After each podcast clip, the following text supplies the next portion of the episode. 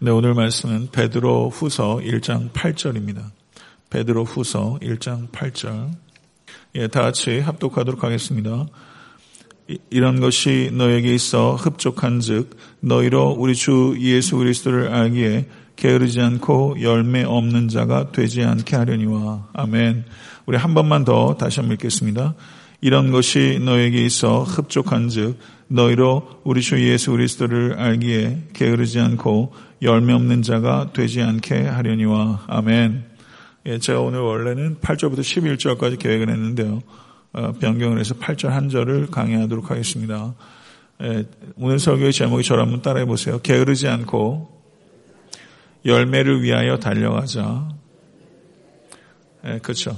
오늘 여기 말씀대로 게으르지 않고 열매를 위해서 달려가자. 아마 평생의 삶이 이런 걸 항상 의식하면서 살아오셨을 거예요. 예, 그렇지만 다시 한번 오늘 말씀대로 붙잡고 또 이렇게 붙잡고 기도하면 좋을 것 같습니다. 게으르지 않고 열매를 위하여 달려가자. 네, 그 이런 것이 너에게 희 있어 흡족한즉이라고 했을 때 그 앞에 있는 여덟 가지 단계들을 이야기하고 있는 거죠. 믿음과 덕과 지식과 절제와 인내와 경건과 형제의와 사랑 이런 것이 너희에게 있어 흡족한즉 예, 여러분들에게 이와 같은 미덕들이 흡족할 수 있게 되기를 주님의 이름으로 축원합니다. 그런데 이와 같이 열매 맺는 삶에 있어서 가장 치명적이고 은밀한 독이 있습니다. 그게 뭐냐면 게으름이라는 것입니다. 아, 게으름은 삼중적으로 파괴하는 은밀한 독입니다. 게으름은 육체를 파괴합니다. 그리고 인격을 파괴하고 영혼을 파괴합니다. 그렇죠. 이렇게 삼중적으로 파괴하는 것들이 그렇게 흔하진 않아요. 근데 이, 이 게으름은 육체와 인격과 영혼을 삼중적으로 파괴하는 매우 심각한 악이다. 게으른 성향을 가지고 있고 부지런한 성향을 가지고 있고 이럴 정도로 우리가 이 문제를 가볍게 다룰 수 없다는 것입니다. 게으름이 사람의 성향을 이야기하는 것이 아니라 이것은 독과 같은 것이다. 그래서 우리 주님께서 마태복음 25장에서 달란트 비유에서 한 달란트를 땅에 묻었다 가져온 종에게 악하고 게으른 종아 이렇게 말했거든요. 악하고 게으른 종아, 착하고 충성된 종아 이렇게 말했습니다. 그러니까 악한 것과 게으른 것이 직결되는 문제라는 것이죠. 그래서 악 중에서 대표적인 악이 게으름이라고 할 수 있고 여러분은 어떠세요? 그 게으르세요? 부지런하세요? 뭐가 게으름이고 뭐가 부지런입니까? 이것에 대해서도 우리가 일반적인 정의가 아니라 성경적 정의를 오늘 우리가 깨달아야 된다는 것이죠. 세상 사람들도 게으르다, 부지런하다. 예, 그 말 많이 하죠. 그런데 성경적인 의미는 그것과는 조금 그것보다 훨씬 더 깊은 영적인 의미가 있다는 것입니다. 아, 그리고 아, 사탄이 우는 사자처럼 우리를 노립니다. 예, 사탄의 예, 가장 주된 무기 중의 하나가 게으름이라는 것입니다. 사탄이 사용하는 보편적인 무기, 사탄이 사용하는 가장 보편적인 무기가 게으름이라는 무기다. 그래서 어, 사무엘 스미스라는 목사는 이런 말을 했습니다. 게으름은 사탄의 공작소다. 예. 예, 사탄의 공작소다. 사탄이 게으름이라는 것을 통해서 모든 공작을 시작한다. 이거를 우리가 딱 머릿속에 갖고 있으면 오늘날 침대에서 둥글둥글 하고 싶을 때 정신이 번쩍 들 거예요. 이 게으름이 사탄의 공작수다. 그래서 게으른 자가 시험에 잘 걸리고 게으른 자가 유혹에 잘 넘어갑니다. 분명히 그렇잖아요. 우리 경험적으로 그래요. 예, 게으른 자가 시험과 유혹에 잘 넘어간다. 예, 사탄은 항상 내일부터 하지 뭐 이렇게 오늘 말고 내일로 미룹니다. 사탄은 아예 미루도록 하지 않아요. 그만두도록 하기보다는 사탄은 내일 하지 뭐. 예, 이렇게 내일 내일 하다가 차일피일 하다가 못하게 되는 거죠. 그래서 내일부터 해야 될 일들이 사실 있어요. 예, 그렇지만 사탄이 오늘 해야 될 일들도 내일 하게끔 하는 거죠.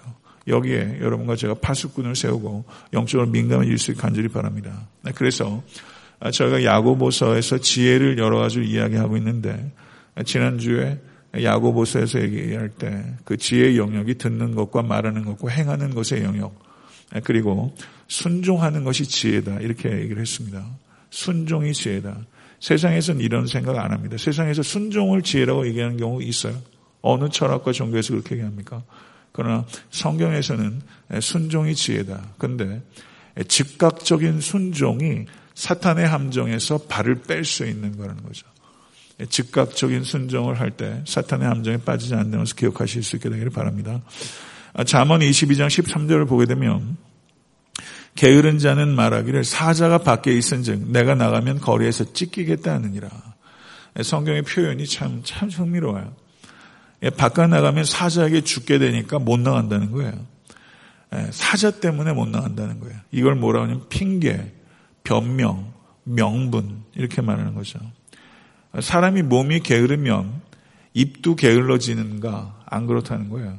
몸이 게으르는데 입은 바지런하게 움직입니다. 할 수 없는 일은 못해서 못하고 할 수 있는 일은 우리 에게요 시간이 없어서 못하고 시시해서 못하고 예, 그렇게 얘기하거든요. 아, 내가 어떻게 이런 일을 해? 이렇게 시시해서 못한다. 시간이 없어서 못한다. 이렇게 얘기를 하죠. 가만히 한번 보세요.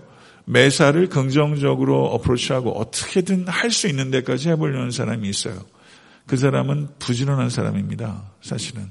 근데 매사를 부정적으로 얘기하는 사람 보면 게으른 사람이 매사를 부정적으로 어프로치해요. 거의 대부분 그래요. 그 게으른 사람이 부정적일 때가 많다. 그래서 삶이 부지런해지면 부정적인 생각과 말은 현저히 줄어든다. 예, 이것을 우리가 생각해야 됩니다. 여러분과 제가 하나님 앞에서 약합니다. 연약한 존재예요. 근데 연약한 존 하나님 앞에서 내가 연약한 존재라는 걸 깨닫는 사람은 하나님 제가 연약해서 못합니다. 이렇게 얘기를 하지 않아요. 사실은 하나님 제가 연약합니다. 그렇지만 내게 능력 주신 자 안에서 내가 해본 데까지 해보겠습니다. 이렇게 말하게 되죠. 하나님 앞에서 연약함이 게으름의 핑계가 되지 않아요. 이거는 이거는 잘못이에요. 그거는 게으른 죄와 거짓말까지 더한 거예요. 하나님께서 나의 연약함을 정말 깨닫는 사람은 최선을 다하는 사람이에요. 이걸 우리가 깊이 생각해야 됩니다.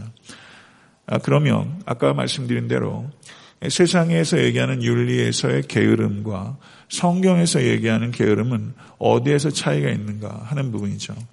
생산적인 일을 안 하고 침대에서 뒹굴뒹굴 하는 거. 이런 게 필요할 때가 있어요. 아무것도 안 하는 일들이 필요할 때가 있어요. 그렇지만 이게 삶의 한 패턴이 돼서 침대에서 뒹굴뒹굴 하는 거죠. 이거 게으름입니다. 그런데 게으름이 이것만을 게으름이라고 얘기하지 않아요. 이게 중요한 포인트입니다. 굉장히 분주하게 움직여요. 그냥 바리바리해요. 바지런하게 이를 말할 수가 없어요. 그런데 왜 바지런한지를 몰라요. 바지런한 목적이 하나님의 영광과 연관이 되진 않아요. 이것도 게으름이라는 거예요. 세상에선 이런 생각 안 합니다. 그러니까 게으름은 결국 두 가지로 정의가 되는 거예요. 그렇죠. 저를 한번 따라해 보십시오. 안 움직이는 게으름. 목적 없이 움직이는 게으름. 여러분과 저의 목적은 하나님의 영광이죠.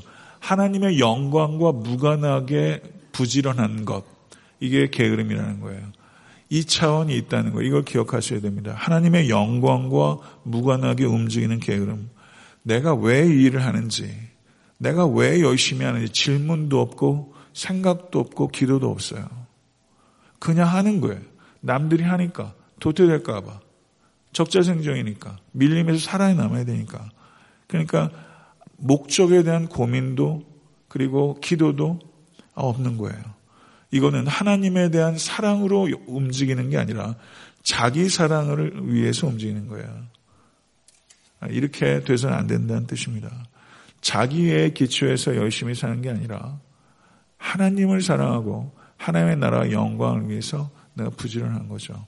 이런 차원으로 우리의 노력이 바뀌어야 된다는 것을 우리 깊이 생각할 수 있으면 좋겠습니다. 그 다음에 게으름은 죄는요. 게으름을 포함한 죄는 절대 정체되어 있지 않습니다. 죄는 항상 더 악화되는 쪽으로 가는 거예요. 그러니까 영적으로 발전하던가 아니면 영적으로 퇴보하는가지 그 자리에 그대로 있지 않아 그럴 수 없습니다. 잠언 26장 15절을 보게 되면 게으른 자는 그 손을 그릇에 넣고도 입으로 올리기를 괴로워하느니라 이렇게 말했어요. 흥미있는 표현이에요. 아, 굉장히 게으른 사람이 있었답니다. 나이가 들면서 도가 심해져서 결혼 후에는 숟가락 뜨는 법조차 귀찮게 여겼대요. 저도 예전에 한국에서 유학 오기 전에는 냉장고에 있는 것 꺼내 먹진 않았어요. 예, 그냥 꺼내서 준비해 주면 먹고 제가 꺼내가지고 먹는 법이 없었어요. 근데 유학 와가지고 하면서 아, 그럴 수가 없잖아요. 그래서 제가 유학하고 나서 한국 가가지고 제가 밥을, 그 음식을 제가 비빔국수를 아버지 어머니한테 해드리니까 깜짝 놀라시더라고요. 예. 예, 이렇게 하게 되더라고요. 게으른 부분이 있었어요. 그런데 이 한 사람이 있었는데 너무 게을렀어요. 예, 어느 날 와이프가 아, 부친상을 당해서 멀리 친정집에 다녀올 일이 생겼는데 남편은 따라갈 수가 없는 형편이었습니다. 근데 남편이 숟가락을 넣는 것도 귀찮게 여기니 그래서 어쩔 수 없이 남편이 아, 아내가 생각 끝에 걱정 끝에 주먹밥을 만들어서 남편의 몸 구석구석에다 붙여주고 갔답니다. 예, 그러니까 배고프면 예, 먹기 좋게 떼어서 먹으라는 거죠. 장례를 치르고 우 돌아왔는데 게으름뱅이 남편이 어떻게 됐을까요? 입 주변에 있는 밥풀떼기만 예, 혀로 떼어먹고 다른 데 있는 주먹밥은 그대로 두고서 죽어 있었다고 합니다. 예, 어이가 없는 이야기죠. 근데 이게 정말 어이가 없는 이야기입니까? 우리가 생명의 양식인 성경책을 두고서 떼어 먹으려고 하진 않아요. 펴질 않아요. 사실은 더 어이없는 거죠. 이게 정말 생명의 양식이라고 생각한다면 그럴 수 없죠. 후탁 교인이 있어요. 성경책을요. 주일날 나가는 순간 차에다 휙 던져놓고서 일주일 내내 보진 않아요. 그리고 올때 이렇게 치우서 들어오는 교인이 후탁 교인이래요. 여기 후탁 교인 없으세요? 언저리에 있는 것만 떼먹는 게 그냥 목사 설교만 듣고서 영양식을 삼겠다고 하는 것과 비슷하죠. 사실 우리는 우리 얘기죠. 그만큼 우리가 게을러요. 예, 여러분과 제가 게으릅니다. 한 스승이 제자의 질문을 받았어요. 선생님, 진리는 어디 있습니까? 진리는 어느 곳에나 있다. 선생님 그러면 진리가 저 길바닥에 굴러다니는 자갈돌처럼 있는 것입니까? 맞다. 자갈돌처럼 널린 것이 진리다. 선생님 그런데 왜 사람들이 진리를 깨닫지 못합니까? 그 이유는 간단하다. 허리를 굽히지 않기 때문이다. 허리만 굽히면 진리를 받아들일 수 있는데 허리를 굽히지 않기 때문에 진리를 받아들일 수 없다. 지난번에 지난주에 설교를 한번 생각해 보십시오. 우리를 자유케 하는 율법을 들여다보고라고 표현했어요. 들여다보고라는 성경 언어가 허리를 굽히고 세밀히 삼기다. 세밀히 살피다 그거죠. 허리를 굽히질 않아요.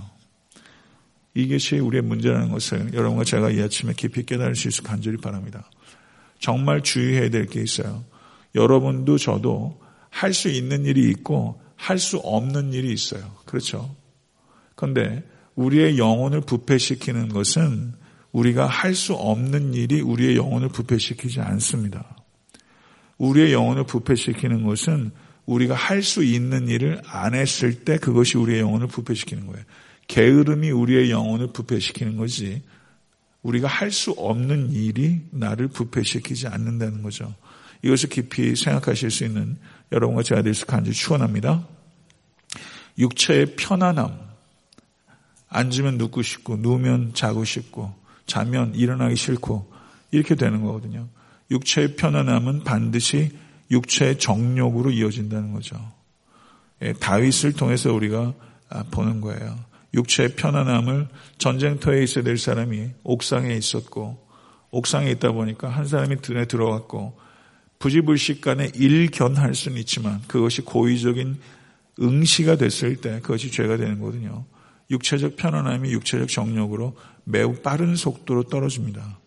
그래서 이게 게으름에서부터 시작된 죄의 일련의 도미노 현상이 늪과 같은 것이라는 것이죠. 그래서 여러분과 저에게 제 자신도 좀 되돌아보는 거예요.